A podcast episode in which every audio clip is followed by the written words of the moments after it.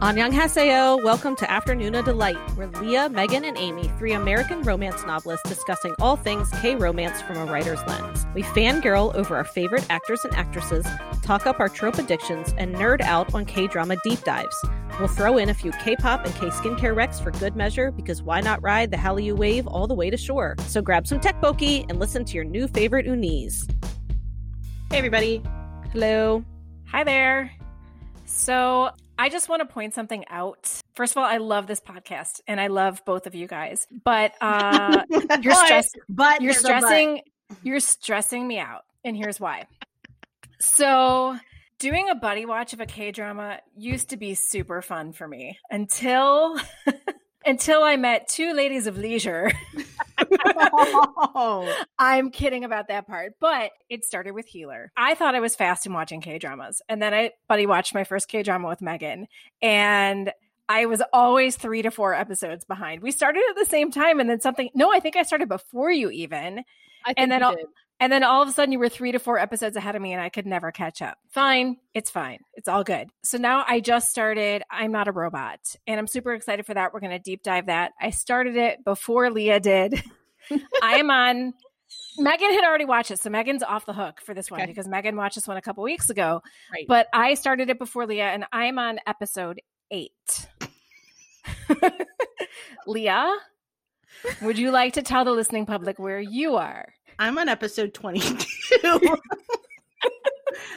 And I was thinking about I was, I was thinking about this walking the dog this morning. I'm like, oh my god, I've got to have such a mea culpa because you know it was either the podcast before, like where we were just giving Megan so much shit for like how fast she was watching podcasts. But in full disclosure, it's spring break for public school, so my husband's taken our two daughters and hit the road on like this like awesome camping trip and off to visit my parents. And I'm here with my son, and he's into anime and he's in middle school, and we're just like living our best frat boy life all of a sudden. So, like normally, normally I am not a day watcher. I have done some day watching, and I am not proud to say that I was up until three in the morning last night because I couldn't freaking stop, and I had to like physically be like, no, seriously, this like I would be like one more, just one more, and then I'm Because like, it's "Ah." 30 minutes, and I get it. Like it's 30 minutes. But I I feel like I've lost my late night stamina. And I'm a night owl too. And for some reason, like I get in bed and you know, my kids go to sleep. I have older kids than both of you. So I think that also makes it a little bit more difficult, is that like I'm hanging out with my kids until like 10, 10 30 at night. So that's when I'm first sitting down, putting my iPad on my lap, and I'm like conking out 15 minutes into an episode. I'm like, what is the matter with me? Like, I used to be better than this. Well, here's what, let me give you a, a little tip. so I do something similar. I usually have some sort of response where I pass out within like an hour of watching a K drama. I usually wake up an hour after that. And then I get my second wind, and that's when I crank it for like three and a half hours. when I rewind it back, and I'm like, okay, let's. I've got, I've like taken the edge off my sleep, and like it's time to get in. I was gonna say if I did that, I would never go back to sleep then. And it, it that's happened to me before where I haven't been able to fall back asleep. And so I'll flip on a K drama. But then I I could very well be up until five in the morning doing that. And then I usually get up at six forty five. Mm. So I've never been able to fall asleep with the TV on. So my best friend who I've like I roomed with in college, I've spent many hotel nights with her. She likes to fall asleep with the TV on. And it's always like that's like the one way we're not compatible is she always wants the TV on and I'm like, oh, "No, cuz I can't fall asleep with like the flickering lights or even like a little bit of the like talking or whatever." So I just don't fall asleep watching things. Like very rarely. I have to be like completely wiped or something to do that. So my kids are my oldest kid is 10. So they go to bed, it's like 8:30.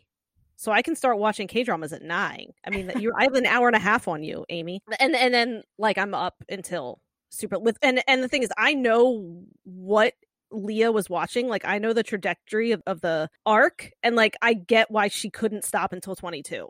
You know what I'm saying? Because that's the way I was. I remember I binged that entire section that she binged like i did the same thing and i even told her i said now you're gonna you need to block out time to binge until like at least episode 30 like i Yeah, gave so her tonight. Tonight's to be, and here's the other thing: with like no one around except for my son, and he has been such a good buddy in terms of like the fact that apparently I don't need to cook for him. Because he's okay foraging with me. So I'm like, who just wants some yogurt out of the fridge? And like, I bought like some kale salad from the deli. So whatever. He's like not eating like garbage, but like we're not cooking. I'm like, no, mommy's not doing dishes when no one's around except for you. And so I've been starting at like six, six thirty too. Oh my god. Yeah, like I wish. know, I know. I know. I'm like, let's Yeah. grab our dinner. He's watching like My Hero Academia in the living room, and I'm in the bedroom with the K drama. Yeah. Well, what I've been rewatching is I'm not a robot. I've been almost like rewatching my favorite scenes, kind of like with Leah.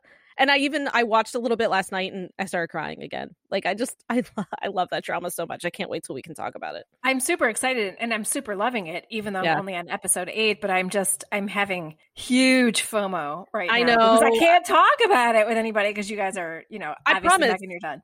No, I promise. As whenever you want to, I will talk about I'm not a robot on my deathbed. Like you can, I can honestly, anytime you want to talk, you can call me at two in the morning and I'll be like, "You want to talk about it? Okay, I'm ready." But So- today we're not talking about I am not No. a robot. Ooh, So excellent segue, Leah. Excellent segue. not what as good we? as Shin, but What not as good My as Shin, wor- worst pun ever that became the best segue ever? Okay, well, I'm to just take it away then. We've got a full time art curator who lives a secret life as a part time fangirl. We have a gallery director who is also an artist with a serious case of painter's block. We have an adopted brother who secretly loves his adopted sister and takes the best sad shower in the history of K drama. We have a sweet K pop idol. Throw in a caffeine allergy, mysterious paintings of soap bubbles, and perhaps the worst Deus Ex Machina we've had in K drama to date. And what do we have? Her Private Life, a rom com from 2019 starring Kim Jae Wook, Park Min Young, and An Bo Hyun. The story is loosely based on the novel Nunafan.com by Kim Sung Yeon, published in 2007, that's also been made into a webtoon. The story has a different setup from the drama. In Nunafan.com, we have a 30 year old heroine who's a huge fangirl of idol Min Jun from a band called Shooting Stars. She runs a famous Korean restaurant in Gangnam and is looking for a manager. She ends up hiring a hottie who looks like her idol thirst trap and is actually his older brother. Throughout the story, the heroine has two faces one of the fangirl and one of the sophisticated boss of a fancy restaurant. So, disclaimer alert this is a deep dive into her private life and it's filled with spoilers. So, please bear that in mind and proceed at your own risk. Okay, so what was the strongest emotion that you felt watching this drama and why?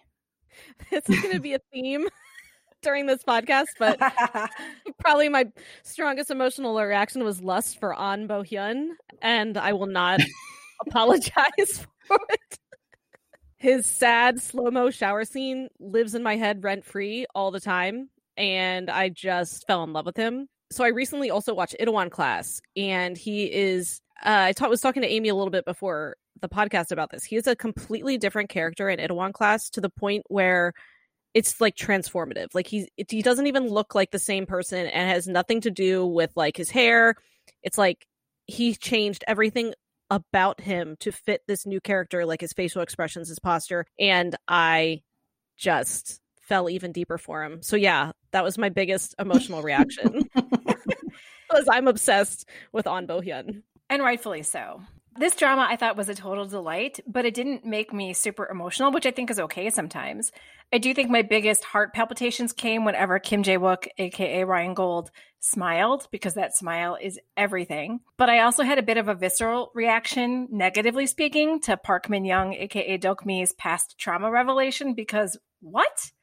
I won't spoil it because it comes up later, but I'm glad this was revealed at the end, or I might have had a piece out of this drama. Instead, I ended up truly loving it, but just very WTF for some stuff that happened in the end. So I was charmed, and I was so charmed that I didn't even mind the batshit black moment. You could give me Kim Jae Wook, aka Ryan Gold, navigating the ins and outs of online fangirl life any day of the week. Okay, so we're going to dive in more, but first, don't forget to hit that subscribe button so you don't miss a single Afternoon of Delight episode. And while you're at it, would you please be so kind as to leave us a nice review or star rating? It's a quick and easy way to help us with discoverability. And while you're at it, make sure to follow us on Instagram at Afternoon Delight Podcast for all the show ratings that don't make it on the pod, book recs, behind the scenes fun, and generally shameless fangirling. And if you want to message us about anything you heard on the show, email us at afternoonofdelightpodcast at gmail.com. So Life Cycle of a Fangirl. Idea credited to Sarah Brown, who wrote an article called Stages of Fangirling for Medium. Stage one, the revelation. The moment when you discover X and are still unaware that this is a moment that will change your life. You're curious, but not obsessed. There is still hope for you. Stage two, obsession. Shit gets real. You don't just like X, you can't get enough. You're online rustling up for more info. You've fallen into the abyss of no return. Stage three, the huntress. Now that you're obsessed, you need to know everything about X. You go from something like, I just want to know what shows they've been in, to following them on social media, to looking up every piece of information you can find on them. You find out who their family is, who dated whom, and all of the hot and old cold tea. Stage four, talk, talk, talk. It's not enough for just you to be obsessed with X. No, no, no. You have an obligation to drive your family and friends crazy about it. You actually create new friendships with fellow fangirls so you can share the squeals. Stage five, peak fandom. X is your life. Everything else is meaningless. Sleep, work, socializing with other humans, those become the hobbies. You aren't in the abyss now, you are the abyss. and you are and you are happy here. Go away, let me remain. Stage 6, the come down. Life goes on. We're just not as interested. We're still a fan, but we've toned it down. There's the rest of the world. It's not just X. You're not over it, but you're not all in anymore. Stage 7, moving on. Oh, hello. You just discovered why. Buckle up, Buttercup. You're about to repeat all the stages. so I feel like we are dealing with this by creating a podcast because nobody else wants to listen to me talk about Lee Min Ho, you know, day in and day out. So you all get to listen to me talk about him, hopefully very, very soon when we start talking about one of his dramas, which will be King, the Eternal Monarch. You're right because I tried to say something to my husband today. I was like, Amy and Leah are watching I'm Not a Robot, and it's like my favorite drama to date, and they're both really into it, and I'm really excited. And I like looked at him for like I don't know some sort of reaction, and he literally just stared at me and then just went back to what he was doing. Like he, doesn't, he doesn't want to hear it anymore. He doesn't care. Say, I tried to get my daughter on board, and she just she wasn't digging it. You know, she's she's a Twilight kid. She's more into vampires and stuff right now. And she's asked me like on more than one occasion. She's like, "Are you upset that I'm not like Leah's daughter and loving all the dramas and stuff like that because I talk about it all the time. I'm like, no, honey, absolutely not. I'm like, you are entitled to your fandoms as I'm entitled to mine. Okay, for the record, there is a vampire K drama that's like out right mm-hmm. now. I think it. I, I will look it up and get back to everyone about it. But I saw a couple like stills from the first episode, and it just looks insane and awesome. So awesome. Okay, so outside of K drama, what's been a fangirl experience for you? My kids and I share a love of superheroes, Marvel especially. We've seen every MCU movie together in the theater and have rewatched all of them at home as well. Thank you, Netflix, and after that, Disney Plus. So I think I've talked before about how K drama has basically ruined American television and cinema for me. And that is true, except for when we come to Marvel. So, three years ago, we went to our first couple of comic book conventions. And at one of them, it was Ace Comic Con at Navy Pier in Chicago. Marvel stars were going to be there doing panels and photo ops. Of course, you have to pay for the photo ops and they were not cheap. I'm embarrassed to say how much they were, so I won't. but, I, but I will admit that my kids, who were like 11 and 8 at the time, they pitched in like holiday and birthday money that they had saved up. So they each donated some money because shit ain't cheap to do a photo op with the three of us, along with Chris Evans, Mm-hmm. and Tom Hiddleston, Captain America and Loki, respectively. And when we were in line waiting, we decided who would stand where ahead of time. And because I paid double what my kids paid, I had no problem saying, Mama gets to stand between Chris and Tom. You guys can stand on the ends. And folks, I have photographic evidence that this happened but I have zero recollection of the seven seconds that I was touching both Chris Evans and Tom Hiddleston. My daughter, who was like 11 or 12 at the time, was the only one brave enough to speak and to say to both of them, We love you guys so much. And Chris Evans put his hand on his chest and said, Oh, thank you. And basically, my daughter's now my hero. The end. That's amazing. I love that. can we put like we can like uh cover up your kids' faces, but can we get that photo on the podcast? Oh, for sure. Or on yeah. Instagram? oh, they don't. I mean, it's public on my Instagram. Okay, so okay. yeah, it's I'm I'm all over it. Yeah, yeah. let's do that. When yeah. I shared it, I, and you guys probably remember when I shared it on social media, I got so many comments from people saying, "Amy, I have never." seen you smile that big ever in my life, and I don't think I ever have since. So Yeah. yeah, shameless fangirl. So I don't have any direct fangirl experiences in person. And honestly, I'm not sure that I would even want to because I am so awkward in person when I'm like, like I don't know. I just I have a really really hard time. Like I cringe myself out. So I don't know if I could handle it honestly. But I was thinking about like what is a fangirl obsession that I've had like really hard and I came up with one it's a weird one, but this is like a legit mm. like I've been in this rabbit hole since I was 13 and I'm still not out of it yet. And that is that I think I'm the number one Uncas fan from the movie Last of the Mohicans. So have either of you seen Last of the Mohicans? Yes, and I know this Yes. about you. Like this is this is like I think of you and I think of Last of the Mohicans because you talk. I mean, and I say this with love. You talk about it all the time. And I and I don't even think it's like I don't even particularly like I've grown out of the movie, not the movie score, but the movie itself. Like, you know, it's not Daniel Day-Lewis's best work, but you know, I am there still for Uncas. So the movie came out when I was in middle school and I was all in and like all in on the second male lead. So I guess I've been like a second male lead fan from the beginning of like puberty. So this character gets very little screen time and his romantic arc consists of one sun dappled, longing look by a waterfall and then grabbing his love interest at another time to pull her to safety. Then they both get murdered in a horrifying way that wrecked me for my entire teen years and honestly to this day. But if you go back to like my seventh grade diary, I have entries and entries and entries simply devoted to Uncas. I wrote fanfic about him and myself before I knew that there was like even anything like a fanfic situation that could like happen in the world. I don't know. This character's just always been it for me. and so I would meet this guy. I don't know where he is or what he's doing anymore, but I'm all in. And I mean, like, no, honestly, I don't want to. Like, I'm not even into like the person. Like, I'm just into the character. I get it. So the person would be a huge disappointment because they're not. I mean, not a disappointment. Like, thank you. And I'm sure he's like a wonderful human. Like, I don't want to be like, oh, no. I mean, like, thank you. I guess I would be like, you played a pivotal role in my entire life, but it's the character for me. So if I am going to post my and talk about awkward, like nobody was more awkward than me, like standing next to Chris Evans and Tom Hiddleston. But if I'm going to post my awkward, like goofiest, gooberiest smile, do we get to post your fanfic? I can find, I will dig out some diaries and I will post an entry. Yes. I would love to see this. Okay. It's All my real. diaries from when I was a kid are just like pictures of horses because I was like a horse girl. Oh, God. I was one of those. the worst, right? We all knew horse girls.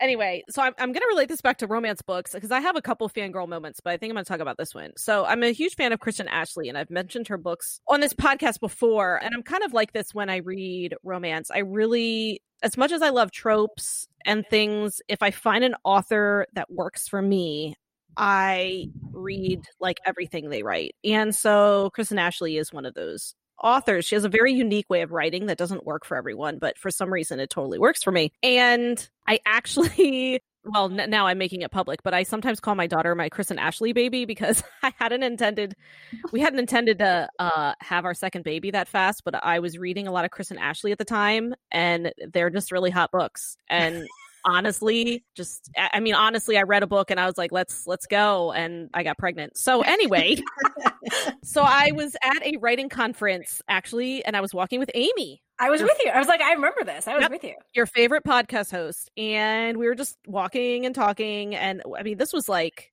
this was in 2013, 2014, something like 2014. It was our first one. This was this was Nola, right? That's it. That's it. New Orleans, where I was sick.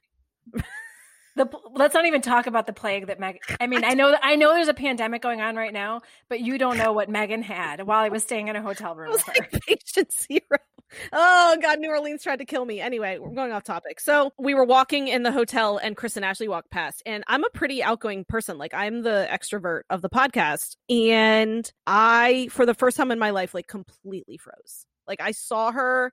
She looks exactly like her pictures. She's very tall, has this like a huge, like gorgeous head of hair. And I just froze up. And I was like, oh my, and I remember I was like, Amy, oh my God, oh my God, Amy, it's Kristen Ashley. Oh my God, oh my God, oh my God. And I, and, and, and she walked past and I was still like completely frozen.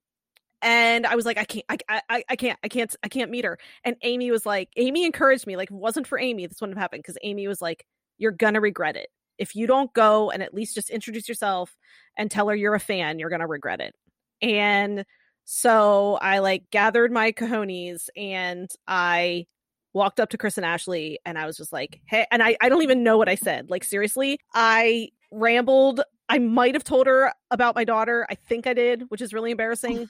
but, you know, I told her how much I love uh, her books, and I told her that she encouraged me to get published because actually, when I met her was in May, and my very first book was coming out with Avon that June. And so I said to her, like, thank you because you encouraged me to write and encouraged me to write romance. And she was like so gracious because I remember she was like, she wanted to talk about me. She was like, oh, what's your book about? And da, da, da, like she was, and she was like, congratulations. And you know, this woman has like 50 million books out and she was just like that's great for you like you know what i mean she was like genuinely enthusiastic and she was just an utter sweetheart it was a it was a great experience because i know there's a lot of times where you meet kind of your idols and it's not so great. And maybe that was part of where my hesitation came from. Like, what if she's like a dick, you know? Mm-hmm.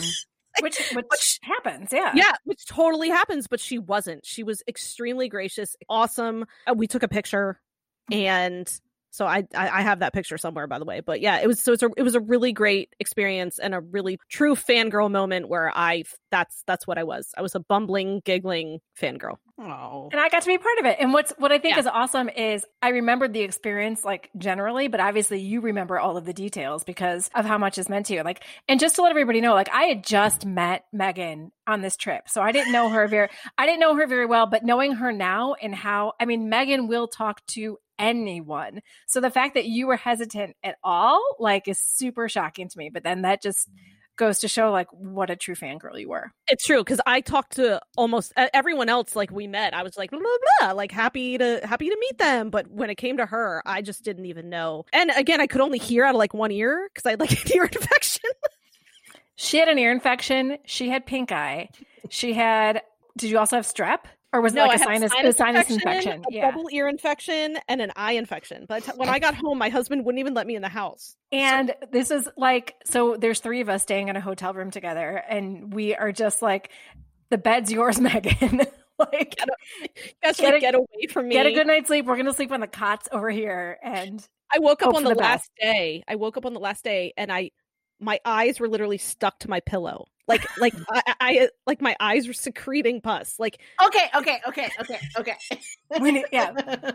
I'll edit the pus i'll edit the pus out. Well no no no i think megan gets to be shamed for her growth so if you came here expecting a pus free podcast too bad so sad. I'm so sorry but you guys, I was there. I was there, so nothing was worse than being there for it or being Megan for it. I should say. anyway, no. I had to fly like that. I had to fly with a double ear infection. I wanted to jump out of the airplane.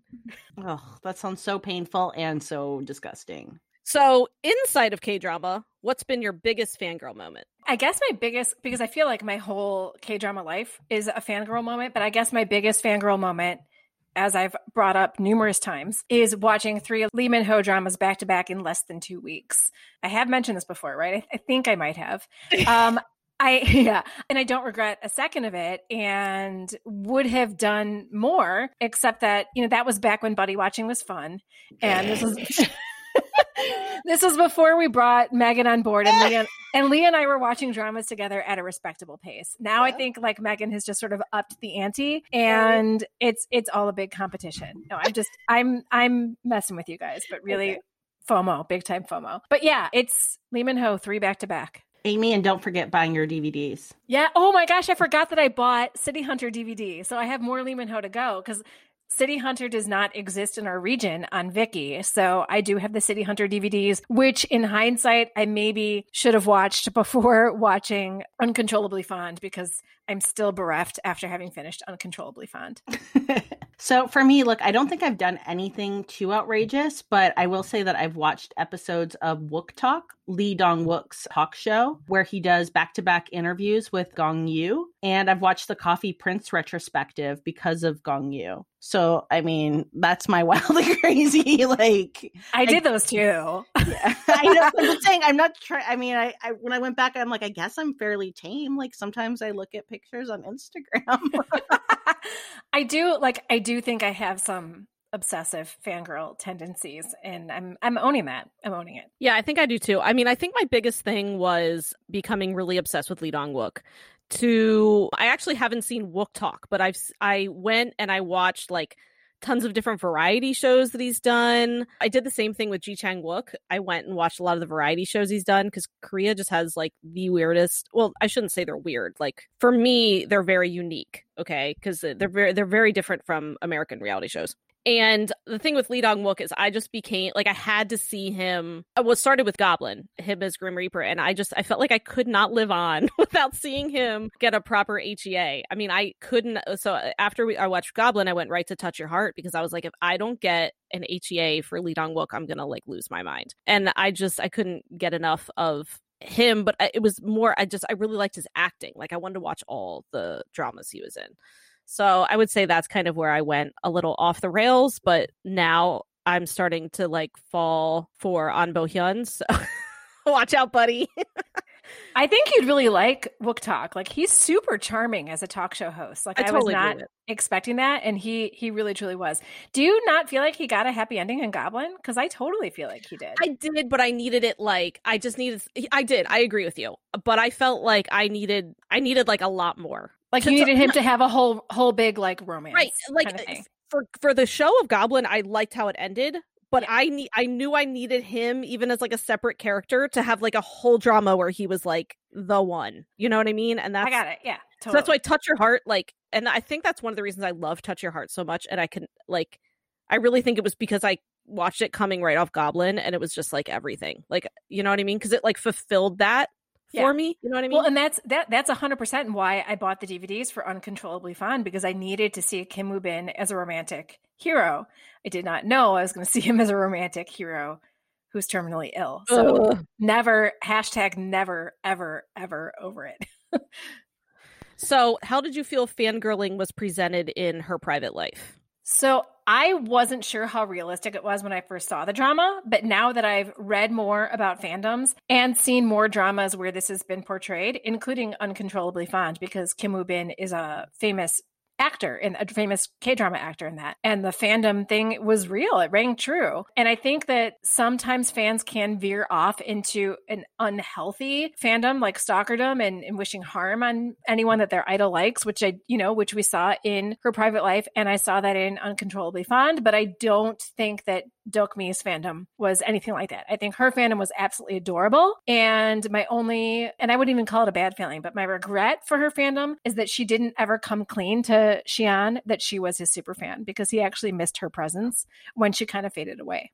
So yeah, I like fanning out, but I think for me personally, I like to fan out on like content and like I'm very like apparently private in my fanning and I do it in my mind. So I don't have like I don't actually comprehend like sending strangers gifts or like going to see them walk through the airport. That's not to say I didn't have fun watching like Dokmi want to get like a painting for her like Xi'an or go to the airport, but like for me that's I just I would never do that because it's just not how I like fan. And I also just think it would be so hard to be somebody like living their life in a fishbowl like that. And so it makes me weirdly sorry for celebrities, even though like there's not much to be sorry for a celebrity. like I don't know, I feel sorry about that aspect and like there's a lot to be said for anonymity yeah, I think I feel the same way. Like I am not like an active fangirl. I don't know. And in my limited time, I mean, in my limited time that I'm an author in public, like meaning when I go to signings or something like that, I know how exhausting it is to be on for like hours on end. And so maybe that's why sometimes I watch these celebrities or K-pop idols and I just want to like give them a hug and like a nap because I can't imagine doing this day in and day out. I don't know. I can't imagine. But I guess I thought the fangirling uh, seemed pretty realistic, you know, because of my limited K-pop experiences. There's some definite negatives and stalker behavior. I mean, what I find too is there's mm-hmm. like, like fan war wars, which is always really shocking to me that there's like yeah, that's you like odd. actively want to like hate on another group, like that will never compute to me ever. I, I don't get that. Like I think if you want to be a fan of your group of your group, like that's great. Like stream their videos and stuff like that. But I don't understand like the active negativity. But then there also I I did like I felt like Dokmi in her portrayal of her being a fangirl. I thought she was respectful. Like I thought she really did truly want the best for her idol, which and it felt like kind of a pure way. So I didn't mind it as much. I think that they did then show some toxic behavior that seems pretty realistic. Yeah, and the toxic behavior wasn't hers; it was people against her, which right. Yeah, yeah, and like I said, this is the first thing I ever saw with fandoms in it, and so that did shock me when I like she was literally attacked outside her place of work.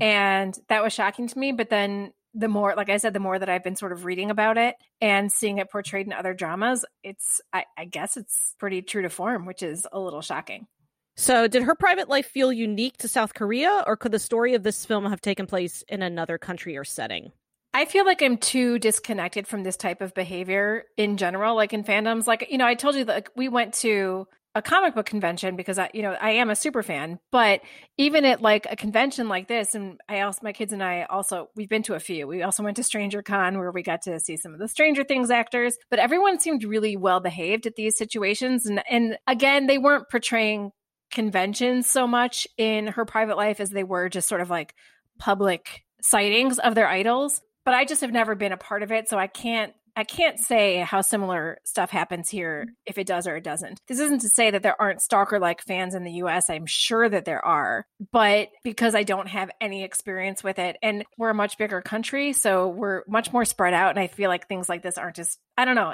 I feel like it's not as noticeable to me. But again, I'm not stalking American actors on social media as much as I am Korean one. So I am doing my part in in my fandom, but I I think I'm doing it from a safe distance, and I feel like that's all I know of the U.S. is doing it from a safe distance. Well, I certainly do think that like we have our share of like cuckoo folks like you know chasing around people but like you said like that's just not something i'm really like paying attention to but here in the west i think it feels super common for you know celebrities in our culture to date openly to change partners all the time we have like a whole slew of problematic gossip mags and like professional paparazzi that basically like fuel all of that fire. But I think something that's like troubling for me when it comes to like looking at Korean entertainment as an outsider is how idols are marketed. And I actually mean like marketed like a commodity. So not just as somebody who is like talented and attractive, but also like kind of single and available and this like oppa that fans can look to as their ideal boyfriend. So I'm all about that thirsting life. Like that is totally fine in my book. And I love fandoms. But, you know, to get real, like nobody's to get a real happy ever after with their idol and so I feel like sometimes like constructing these elaborate realities to play into those fantasies where you have like,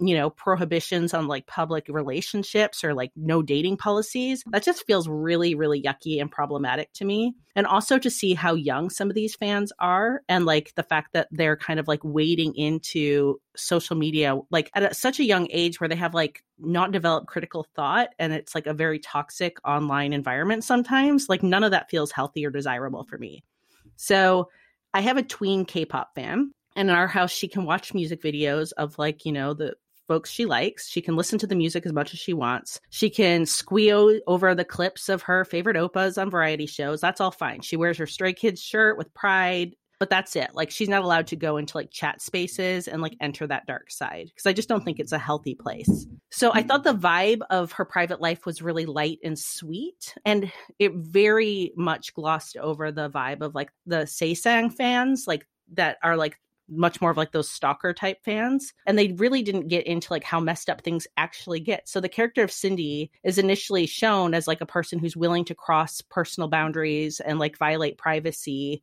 in like her fandom madness but this wasn't the kind of show where we're going to see fans who are doing things like carving celebrity names in their bodies or breaking into their homes or sending them weird shit in the mail, which is all stuff that happens. And something that I learned while like kind of reading up for this drama is that there's not a lot of legal protection in South Korea for celebrities in terms of stalking. Like, you know, we don't have perfect stalking laws by any stretch in this country, but we have better laws than they do. So right now, stalking's considered a misdemeanor in South Korea, and it's punished only with a fine not exceeding 100,000 won, which is 90 bucks. So much stricter laws are currently being considered like now in the present time, but they're not there yet and they don't have them in place yet. So I don't know. That to me just like kind of jumped out as like there is a dark side to fanning.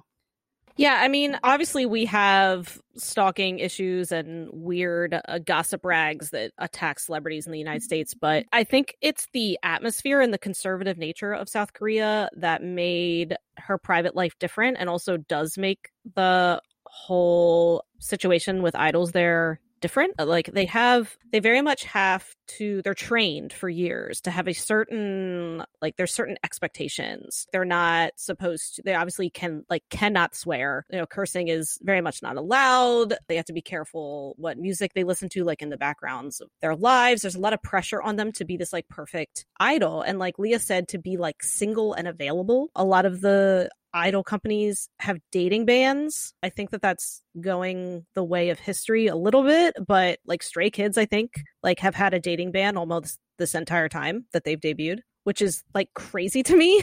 like like I can't imagine I don't know, like can you imagine if they're like Justin Bieber? dating ban like i don't you know what i mean it's very unique and uh, you know every time they go on the variety shows they like almost all the questions they're asked is what's your ideal type? That's like a very very common question. They have a rote response at this point like they're just like oh i like her personality or something you know what i mean? But i can't they're asked that like every time. And there's been a lot of like reports of like sasaengs that are like outside their dorms and like some idols have even complained on like their social media. Like one of the stray kids actually just came out and was like this is so invasive that they like they're outside our dorms, they're invading our private lives and that kind of thing. So, I don't know, I just don't I mean, I do think especially with the whole Britney Spears experience and with the documentary that came out, I think and I hope that there's been a little bit of a come to Jesus in American media and the, the gossip blogs and and you know those influencers on how we treat these celebrities. And I I mean I hope there is and I hope that happens in South Korea too. So yeah, that was a long explanation, but I just felt like all those things were going through my head as I was watching the show. Yeah, thanks for bringing up the Britney Spears thing because I think that was topical, like lately, especially with that documentary coming out. And honestly, I don't think that we learn lessons. I think it's a money business to like some degree in the US like when I was watching her private life, I was noticing like a lot of it was like private, like amateur fandom. And I mean, this is a mo- like this is a show, right? This isn't real life what they were projecting is like their paparazzi essentially a lot of them looked like just like you know private citizens whereas i feel like here you know this is like very much a profession and i'm look i'm sure there is there i don't know much about like paparazzi culture in Korea either. But just in like the aspects of the show, I feel like for us, yeah, we have professional people that make stupid money getting photos and it's gross. yeah, the Britney Spears thing's interesting too because I know like Perez Hilton, he was like really had a really popular blog back during like the heyday of when Britney Spears kind of had her slight like fall, I guess, from stardom. Well, she, had a, she had a mental breakdown she in did. public and it was terrible and he really attacked her and because he was getting you know a million hits on his blog and when free britney came out he's still like active he has like a podcast now and stuff and he's come out repeatedly and said that he regrets everything he did and i don't think that makes up for what he did but i do appreciate that he's like yeah, I was a shit. I was a total shit on how I treated her and how I didn't respect her mental health and things like that. So I hope that people care, but especially at the documentary, but who knows? Yeah, it's not me to give forgiveness for people, but people who are actively profiting off of other people's hardships is just never right, never going to ring well. But anyway, Same. let's move on to this happy topic, which is the show, which is I'm so, so sorry. we got dark. This is now time for our favorite segment of the week, our K recommendation. And this week we have Megan with a K pop rec. So this week I'm going to recommend "I'm the One" by ATEEZ. So I this is kind of like a new group that I've been listening to.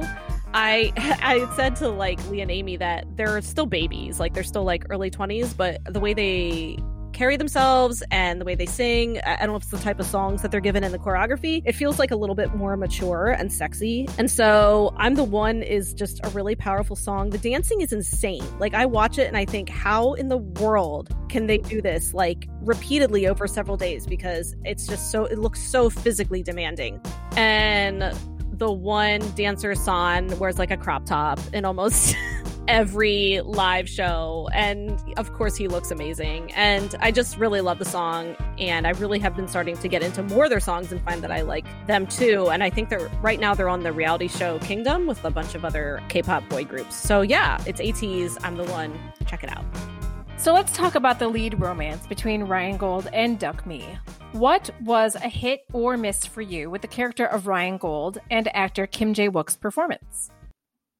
So this is where I differed with Amy and Leah. And I think I need to say, first of all, this was my first introduction to Kim Jae Wook. So I did not see him in Coffee Prince, which I know is where Amy and Leah like totally fell in love with him. And I kind of now wish that I did see that first because I just didn't I never really warmed to him. I thought his performance was great and I liked him. I just I, I don't know what it was. I think too, like I swear to God, I don't think I saw him smile until like episode three or something ridiculous. And then I was like, oh, oh gosh, like be still my heart. He smiled. And that's when I was like starting to like get into it a little bit more. But I don't know. He had a lot of emotional boo boos. And normally that's totally my kryptonite. But his emotional boo boos just made me feel really sad.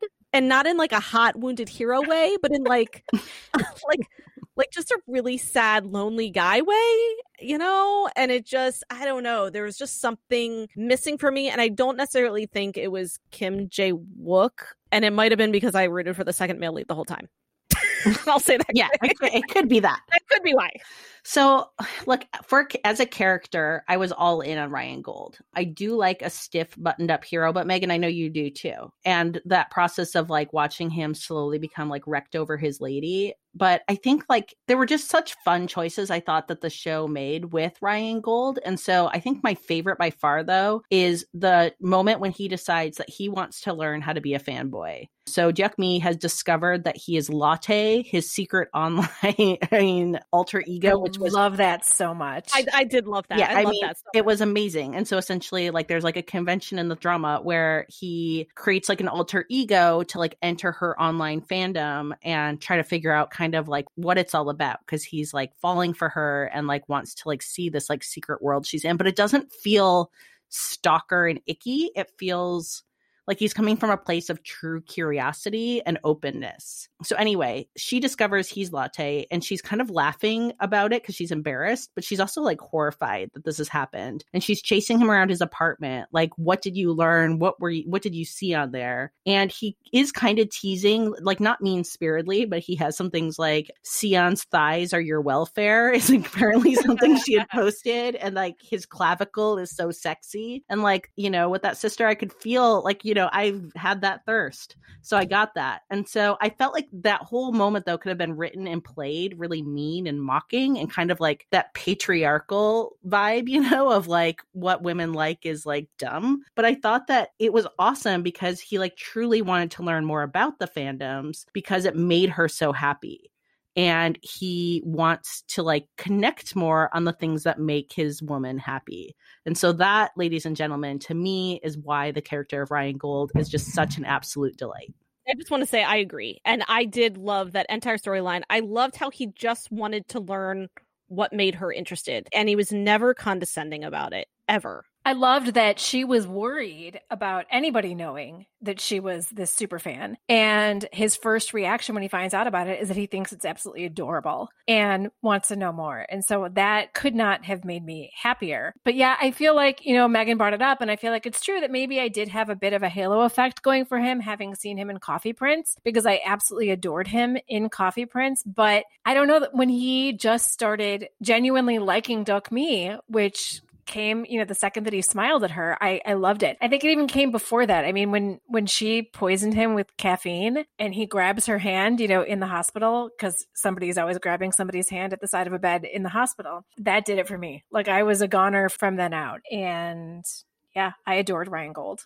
And I think there's like that fantasy element. Like, so at the beginning, Megan, like you were saying, you started talking about K drama and like your husband checks out. Like, I don't even bother talking about K drama to my husband because he would just be like, no, just no. So here's know. this fantasy of like this dude that's like, I want to hear all about it. Tell me. And I'm like, you know what? That's like vacuuming for a man. Like, I'm like, oh, you want to hear me talk about the stuff I'm into? Like, that is hot. Agreed. So, what was a hit or miss for you with the character of Dokmi and actor Park Min Young's performance?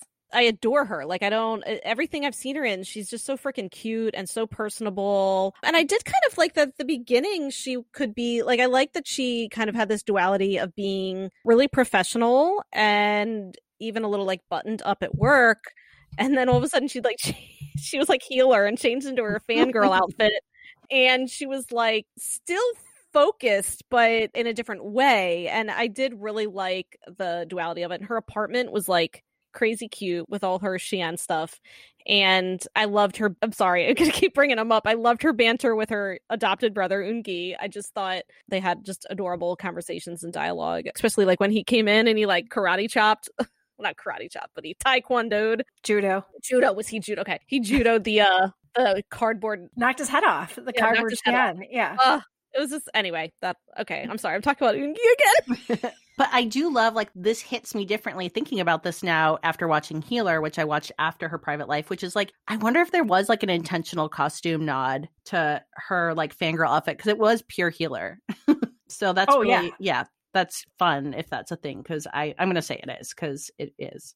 but yeah, Park Min Young is always a hit for me. She has that quality of being so cute that you believe any love interest would do anything to get her. But she's also so fun that I feel like anyone would like to like hang out with her and be her best friend. She just has like so much charisma, and she also has great comic timing. Like there's the scene where she's at the White Ocean concert and she on like throws the water bottle into the crowd and she executes this giant leap and there's like western like OK Corral music playing as she like flies over like Cindy, like the Sasaeng fan, and nabs this water bottle. And her face is just so like she's got such a funny face when she wants to like just like ham it up a bit. But then I also like that the heroine was written to be a curator. So in her role, she has a keen eye. She's basically like a professional noticer. And I thought that this really was executed nicely when they go to try to get photographs for an art exhibit. And she's able to have a quick read of the situation and realize that what they've walked into and what they're asking for is photographic record of two men who'd had like a long term love.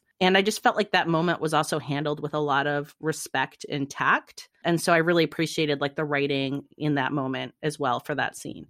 Yeah, I don't think there's much more that I can say other than I 100% agree with both of you that I don't think it's possible not to love Park Min Young. I mean, I, I challenge you, K Drama Land, to find me a role where I won't adore her because everything I've seen her in so far, she's been an absolute delight, has incredible range, emotionally speaking and comedically speaking. I still don't buy her childhood trauma that we'll get into, but she leaned into the part, that part of the script, and gave it her all. And I bought her reaction to it, even if I thought it was a little bit bad shit. The show gets lauded for the lead's chemistry, but anecdotally, we know viewers that this romance really didn't work for. Where did you land? Leading question. I know. So th- again, this is where I differ from Amy and Leah. So their chemistry didn't really work for me, and that's where like the show fell kind of flat. And I don't really know why it didn't work for me. Like even the scene where like she brings him into her apartment, but she doesn't want him to see all her like Xi'an paraphernalia. So she blindfolds him, and they're on the couch. It's another. How heal- do you not love nod? It's a healer. How nod. do you not? It is a healer nod. It is a healer nod. Oh my gosh! Now I we know. Say that's the only scene where I really kind of like got it a little bit, but I still didn't feel any real. Uh, maybe I maybe I was looking for banter, and maybe that's what I needed. I I guess even by the end, I wasn't sure if they really still they like never felt super comfortable with each other. I don't know, and maybe it was because both of them were just a little bit more like buttoned up people. So I I just didn't feel. I don't know, and, and I don't know. And again, it might it probably was because I had severe second male lead syndrome and that's probably what like really fucked me up with this drama is that I just wanted Eungi to win her in his little suit and he didn't and you know it's Ryan Gold's fault. He came along and messed it up. So I feel like this is one of those like did we watch the same drama? So for me, there was so much great chemistry. I thought it had like a good enemies to lovers setup. Then they had like a fake relationship to boot. So like hello to like all the tropes like that I like together. And they had like that fake relationship photo shoot where, you know, they get all up in each other's biz and it's really I thought it was sizzling actually to sound like a I don't even know like who uses the word. sound like a romance blurb. yeah, I do. You know, then they had that kiss in the wood shop that was really hot, and then their last kiss where they like go back to where they'd had their fake relationship shot, but like this time like they get it like in that like concrete bunker alley thing. So it was just like cotton candy happiness on a stick to me. And I honestly felt like their chemistry was so good that I was like, look, they're probably just getting it in real life too, because like they're feeling it. So it's funny that like I can't, I really thought that they had good chemistry. And I did too. I thought it was off the charts. And I can't, like, I, I, it does not compute to me, Megan, that you did not love the blindfolded dream kiss. That, first of all, Leah watched this drama before me and she told me that the first kiss isn't really the first kiss, that it's like a dream sequence, but it makes the first kiss even so much better. And then I forgot all that. And then we got to the blindfolded part in the house and the kiss, and then you find out that it's all in her head.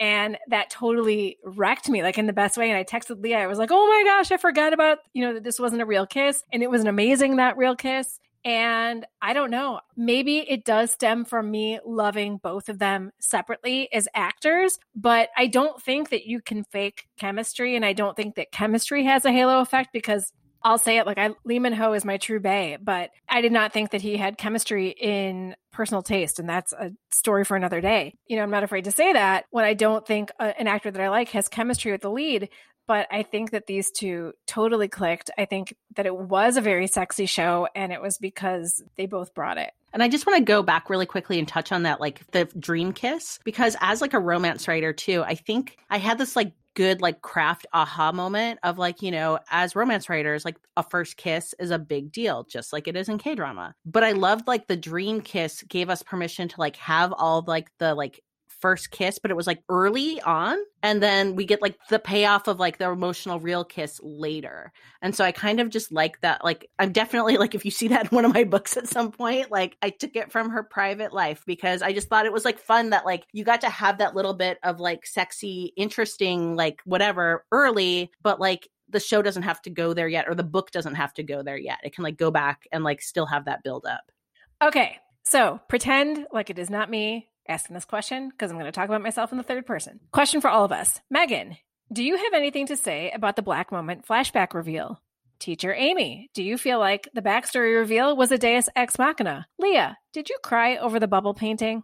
Okay, so I really got to talk about this. I hated the Black Moment flashback reveal so much. I went on Slack and I ranted to you guys for like a while. I think it was a good five minutes. I was just typing in all caps, and you guys were ignoring me. No, I we want weren't to say there. we weren't ignoring you. We just know, we were know, there. When you did I it. know, I know. I was just saying that for like effect. I know you guys have lines, but no one was responding to me, and it was just me ranting to myself about this horrible flashback reveal. And so already I was like, I mean, I liked the drama. I liked it. Like I, I, I, I didn't dislike it, but I wasn't like oh my god five out of five. And then this came along and i was like i'm so pissed that you guys didn't warn me. So i mean spoilers but basically you find out how do i even how do i even start? We knew all along that ryan gold had been abandoned as a child and then he was adopted by like american parents or he lived in america for a while before he came back to korea. But you then find out that actually he was abandoned at a park and Dokmi's mom actually or he had, he was playing with He wasn't even abandoned. He was Well, left to play in a park, and his mom got hit by a truck, bled a lot out of her head, and then was in a coma for a long, like month. a coma for like a month okay so she never could come back to get her kid and apparently like she hadn't like told anyone like no friends like and who, she who had a leaves, child. Yeah. yeah who leaves their kid at a park whatever and uh so he was playing at the park with happened to be playing with Dokmi and Eungi and when Dokmi's mom came to get them Ryan Gold as a child was just still there. So she took him home and kept him for a month which was absolutely bananas that she didn't like at that point take him to like a police station or I, I- I don't know like there was no, like why would you just keep him like a like a puppy? And then and then when I went full bananas was when you find out that the reason Dokmi's mom just randomly dropped him off at an orphanage in the middle of the night, it was dark outside, was because her son, Dokmi's brother, had died. So she was like out of her head with grief, apparently. But there was n- zero foreshadowing. And, and also Dokmi like didn't remember like she just conveniently just forgot she had a brother She like repressed. she was in a oh car Oh, accident. Right. look, I'm not justifying. I'm not No, justifying, but I'm saying No, she was right. in the back seat with her brother, holding his hand, Right. and repressed the memory of his death. but Eungi knew all about the brother and he just like kept this secret Yeah. for like his entire life The whole is family just decided that's a painful memory for Dokmi, Yeah. so we just won't mention brother. Insane. And i hated that there was zero foreshadowing. That was like my biggest thing. I hated it felt like they didn't know what to do and they needed some sort of like big revelation and they just like threw it in at the end. And and they wanted to find some random reason that they were that they met as kids because that's you know a K drama trope and I just can't uh I was just so heated and I'm still a little heated about it. I'm really sorry, but it was it didn't work for me. Like I love a good like bananas plot, but this just made me angry. So, I mean, I don't want to mansplain, but just in case there's anybody out there who doesn't know the definition of Deus Ex Machina, it is what Megan just said. It is a random plot device thrown in at the end to sort of explain the unexplained. And so, not only, you know, Ryan Gold's mom being in a coma and Dokmi's mom never taking him to the police station, but throwing in the dead brother that Dokmi has banished from her memory is 100% Deus Ex Machina. And it almost ruined the drama for me, but I had already bought into the romance so much that it didn't make me hate it. But so our favorite Ajuma, Kim Mi Kyung, is Dokmi's mom, and she finds Ryan Gold at a park, keeps him for a month, and then dumps him in an orphanage rather than the police station where he could say, Hi, I'm so and so. Do you know where my mom is? I was going to be okay with that. But like Megan said, but to find out that the reason why she dumped him is because her son had just died in a car crash and she was too depressed to take care of Ryan anymore was too much. I, I can't, like, I can't get past her dumping him there in the middle of the night and not even knowing if anybody was going to come for him The middle so- of the night. It's dark outside. in the middle of the night. I mentioned earlier that thank the stars this happened at the end, or I would have quit the drama. So yeah, I loved the romance, but I hated the past trauma wackadoo subplot. Like I could have done 100% without it. Okay. So I know that I am often one to give a wag of the finger over stupid plot stuff. But this one just didn't really bother me that much. So and it was just wacky because you I know I'm like normally like very nitpicky over the WTF, and in this case, like I was just bouncing along through the end, like okay. So you know, I loved all the soap bubble paintings, and I think I was just very caught up in the soap bubble painting situation. and so, spoilers that the mom, after like her body like manufactures enough blood that she'd lost in her head wound to like bring her back to life her kid's freaking gone and she has no idea whatever happened to him and blames herself and then apparently like moves on enough to like have another child who becomes the idol that um Dokmi is obsessed with. But she's been painting she painted in secret this whole series of soap bubble paintings and you only find them like one at a time and there's very little context to them and Ryan Gold when he first saw one was so moved by it that that's what gave him painter's block. So there's been like the subplot the whole show about them trying to get these soap bubble paintings all assembled together. And so at the end you see that the whole thing ends up being this memory the mom had had and there's a painting of a little boy blowing a bubble and then the rest of the paintings are all the bubbles like going away with different memories of like their time together. And Ryan Gold gets to have this moment of like, I was loved and cherished the whole time. Like, it wasn't my mom who dropped me off at the orphanage in the middle of the night. It's just like my mother in law, apparently. So, like, look, do I think anyone's wrong who wants to quibble over like the badly handled dead little brother? No. And the fact that her mom gave him away like a puppy who peed on the carpet, no. But like at that point, honestly, I was just charmed and it was the end and I was kind of like, whatever, it's weird, but like, you know, it's gonna like it dinged it for me, but I didn't like wreck it for me. I was like, whatevs. Wait, I feel like there was a drama where uh, that's how I felt. What was that? Where I was like, uh, I was so into the romance by the end, I didn't care. It didn't make sense. Oh, now I can't remember. Tale of the whole- Tails? the entire tale of the nine Oh yeah, Tale of the Nine Tailed. See, this is how I was with Tale of the Nine Tailed. I was like, nothing makes sense, but I'm all in on the romance. So I was going to say, Tale of the Nine Tail dropped every subplot that, was there. It did. Whereas this didn't drop a subplot, it just added a gigantic plot at the very At the end. Yeah. So we're going to close this out with one last segment that I wanted to call It's Not Incest If You're Not Related The Case for Eungi and Why We Need More Sad Showers. So my question is Eungi, hell yes, or bra, that's your sister. uh, this is my favorite segment. Like, go for it, Eungi Like, it's like, hell yes. Follow your heart, put on that suit, confess your love. Please take more sad slow mo showers. Like, I really, I really do want to talk about that. Like, why did they give the second male lead this like thirst trap shower? Like, I that blew. Like, we didn't get that with Kim Jae Wook, and he was the male lead. So why are they giving us this like naked thirst trap slow mo like like i mean they zoomed in on his muscled pecs and like water dripping from it. Because i think like the director was like look we have the this, heart wants what the heart wants. we have yeah. this gift. We have this gift. Like look at this guy.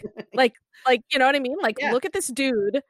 And since the writers didn't hook him up with someone we're just gonna we're just gonna get him naked and dripping wet. And i mean i'm not i'm not complaining. I just I'd really love to talk to the person who's like, we're just going to thirst trap the second male lead for you guys, just all out. So even though I shipped the main leads, I'm still like, hell yes, like go for it, Eungi. Like she's not really your sister. It's not really incest. Let me watch you shower some more. Let me watch you teach those little babies how to do oh, judo because you are adorable, adorable with our our little blackie who shows up in every K drama. Yeah, I mean, I look, if she would have had a change of heart, I would not have been overly depressed to find out if she had a change of heart and went for Eungi instead. But I did love Ryan Gold, and so I am okay with how it ended up, but not at all squicked out by Eungi's love for Deokmi. Okay, so this was actually just incest light. so they're not blood related, but this was your sister, my dude. Like they they were born in the hospital at the same time. And then the mom, like his mom, was like, Look, I'm just not equipped to handle this child. And the mom, the Ajumma, was just like, Well, this was before she'd taken another kid and dropped him off in the middle of the night, was apparently like, Look, I'll just take more kids into my life. So she took Eungi in at birth. So from birth, I just want to go back to that. From birth, they were raised together. And so Look, I also grew up on VC Andrews stories. So I like things like tragic incest love affairs between a, say, niece and her half uncle that's set in a gothic maze with a little cottage in the center of it where the incestuous half uncle makes toys. That was a plot of one of the books. I'm into it. You know, give me a brother and sister trapped in an attic as they hit puberty and like 13 year old Leah was like turning those pages in flower or what was it called? Not flowers, flowers in the attic. Yeah, flowers that, no, that attic. one was flowers in the attic. Yeah, yeah. I, mean, I read that one. Yeah, there was heaven. There was a whole slew of just like very and all of V.C. Andrews books. They're just incest or incest light, and so you know who am I to judge? okay, so incest aside, how did you feel about Eungi's story arc? So I don't know. I didn't really feel like he had a story arc other than like his unrequited romance with Deokmi. I was just like overall bummed with it. Like I would have liked to see him. I don't know. Like at the end, I felt like they just kind of threw in like, oh, he's going to start a YouTube channel, but like that still didn't feel like something he necessarily wanted to do. And I don't know. I could have used like even like a better professional arc for him. So I don't. I, I don't know. In my head though, he's got a great HEA and he's he's getting it, and he's not taking lonely showers anymore. kind of piggybacking on what you're saying, Megan, like, sure, give us the second male lead thirst traps, but then give the poor thirst traps a happy ending. We do get to see some good hints that he and Cindy will have a sweet future, but show us more of this developing. Like, this was kind of tacked on at the end, too, you know, kind of like the dead brother and the dropping at the orphanage. And also, like, they threw in Hong So Young's character as a red herring. This is somebody else in the drama that Eungi seems to almost be developing an attraction with, but then she's like, no, I'm going back to New York. So that wasn't even anything. So then give us, you know, they give us a tiny little Cindy scene at the end that's like, okay, so he's probably going to have an HEA. But I wanted him to get the romance that he was due. And so I wanted more of him and Cindy. And I wish that we would have seen that developing longer rather than throwing in that, you know, random red herring and have it not end up being anything. What I kind of really wish happened was like we kept the random red herring, but then we learned that Eungi just has a dirty birdie thing for any girl that gets sucked up into his family because Cindy basically gets adopted. She does. into the house, and that's when apparently it's Oh, all good for Eungi. So I would like to just unpack that like it's not hot unless you're sleeping in my little bedroom. as my pseudo as my pseudo sister. That's what does it for Eungi and his pectoral muscles.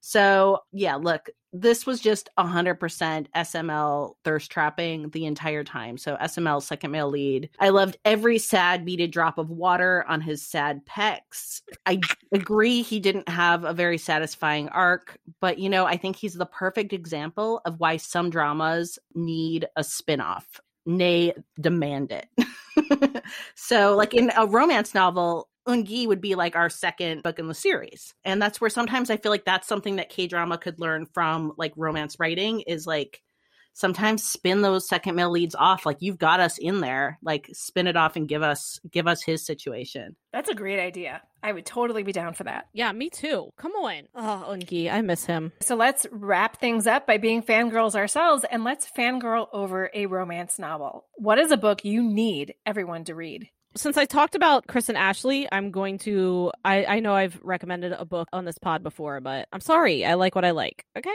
My favorite book of hers is called Sweet Dreams. And the hero starts off as like a total jerk, but he really has to, and he has a hard time saying he's sorry. Like, that's like part of his like character arc is he really has to like come to terms with like the fact that he can be a total dickbag and he has to learn how to apologize. And there's just so much going on. Like all her books, there's always like suspense element, which I love because like her books would probably make really good K dramas if they weren't so incredibly American cowboys and bikers and stuff. Yeah, it's just I've come back to it over and over again. I've reread it probably four times. So it's just one of my favorites. It's Sweet Dreams by Kristen Ashley. So the book that I think that honestly any romance fan, and this even includes Megan, who doesn't love historicals, should read is Flowers from the Storm by Laura Kinsale. I feel like it's that big of like a pivotal poignant classic. And so basically in a nutshell, we have we have a duke obviously, but he is like this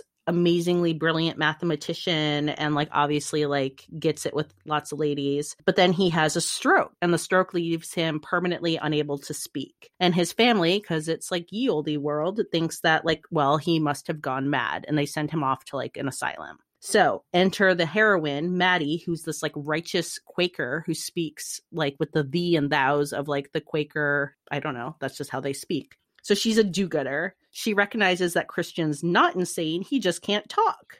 This actually sounds like a K drama, kind of. And so she has like all this depth and all this patience. And she's like not a totally likable heroine either. But like she's able to figure out a way to like work with his like intense anger and frustration in this like kind of gothic manner type vibe.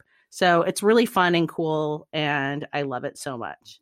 And that is Flowers from the Storm by Laura Kinsale. I actually have a big hardback cover of this book that I still never read, but I got it at a used bookstore. It's like beautiful. It even has like the still has the dust cover on it and everything. I mean, I definitely recommend it. There's no palace intrigue. It's all just kind of like an angsty dude trapped in his body, like unable to verbalize, like recovering from a stroke and Right. like I don't know. That sounds very interesting. and No, it's it hot as shit. so Yeah. So I'm going to recommend a book called Words in Deep Blue by Cath Crowley. And this is another young adult novel because I read many of those. And it's also one that it's been a couple years since I read and that I can't do justice from the blurb. And so I'm just going to read the blurb to you. It is not only a lovely love story, but it's also a love letter to the power of books, which I think that's what brought us here is our love of words and our love of romance and how the writing of these dramas is really what hooked us. So here's Words in Deep Blue. Years ago, Rachel had a crush on Henry Jones. The day before she moved away, she tucked a love letter into his favorite book in his family's bookshop. She waited, but Henry never came. Now Rachel has returned to the city and to the bookshop to work alongside the boys she'd rather not see, if at all possible, for the rest of her life. But Rachel needs the distraction. Her brother drowned months ago, and she can't feel anything anymore. By the way, it's not a deus ex machina that the brother drowned. Like, you know this from the beginning. As Henry and Rachel work side by side, surrounded by books, watching love stories unfold, exchanging letters between the pages, they find hope in each other. Because life may be uncontrollable, even unbearable sometimes, but it's possible that words and love and second chances are enough. And throughout the whole, like a big part of this bookshop is that people leave each other notes in the books in the bookshop. And it's just Mm. super sweet and super romantic. And so, I mean, there's some heavy emotional stuff in it too, but it just, I love Cath Crowley's books and I highly, highly recommend Words in Deep Blue. So, yeah. what are we watching? Well, So I think I already brought this up Yeah. in the beginning. I'm currently getting fucked up by I'm Not a Robot and then got to get into Run On for an upcoming deep dive. But right now, I just got to get through this madness. And then I'm also going to watch Midnight Runners, a movie, because I'm also not over Kang Ha Neul. And that's my current, like, you know, I'm not sending him a birthday present, but I'm going to watch his next movie or, like, you know, one of his old movies.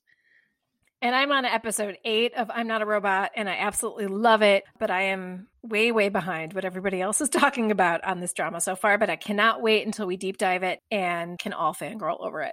Yeah, Leah and I have been DMing about I'm Not a Robot, so we don't spoil it for Amy. And she's having a lot of the same feelings that I had, which makes me so happy because when I was watching it, I was just like, Am I crazy? Because this is working so well and it's just it blows my mind. So I'm actually rewatching that right now because I am on like a tight deadline this week. So I didn't want to start a new drama because I have no self control and I wouldn't get my book written. But I plan to start King next, The King, Eternal Monarch. So for a deep dive. But yeah, right now I'm just rewatching I'm Not a Robot scenes. I mean, I even cried again last night. I don't think I'll ever be over this drama. So that's what's going on. But I'm very excited to start The King. And we have a fun episode planned for next week. Okay, so next week we're going to be doing an episode that we're calling Second Male Lead SOS, where we are going to pick our favorite second male leads who we think should have gotten a happily ever after, and we're going to tell you what happily ever after they should have gotten. Yeah, like we're basically going to write what happily ever after we want to give them. And I just need to tell you right now, my choice is Eungi. No, and I'm already- shocked. I'm shocked. and my and uh, I already have like uh, an outline of what kind of HEA I'm going to give him. It's not with Cindy, okay? Because I didn't buy that for one minute. So Is it I'm giving, heiress to a shower company? But I'm very excited about it. So I like I, re- I really can't wait for this because I want to hear what you guys have to say about your choices. Should we share Um, our choices? Because yeah, I as- know who mine are. yeah, I know who mine is too. So Okay, take it Yeah. away, Amy. My choice is going to be Park Hae Jin's character from My Love from the Star. I just freaking adore him and his sweet, sweet love for the heroine, even when he knew that there was no way she was ever going to love him, and how he just hung in there anyway and was like, "If all I can have you for is my best friend, then then that's fine." And just loved her to the end and never got his own happily ever after. So I'm going to give him one because he so so deserves it. And I am going back to She Was Pretty and the second male lead who broke my heart, Kim Shin Hyuk, who loved the heroine as she was in like actuality now in the present and got rejected because we all love our first love forever, apparently. So I guess I should really be finding the guy who used to put boogers on his wall when we were five. and I missed that soulmate connection. And I'm still bad that they didn't give her. yeah. So, anyway, I will be doing that. I'm excited. So thanks for listening, everyone, and we will see you next time. Annyeong. Kamsamnida. Thank you for listening to Afternoon of Delight. Make sure to subscribe for more great K-romance conversation. And be sure to follow us on Instagram and Twitter at Afternoon of Delight Podcast for more information on our podcast, behind the scenes photos, and of course, pics of our favorite oppas and unnies. Annyeong!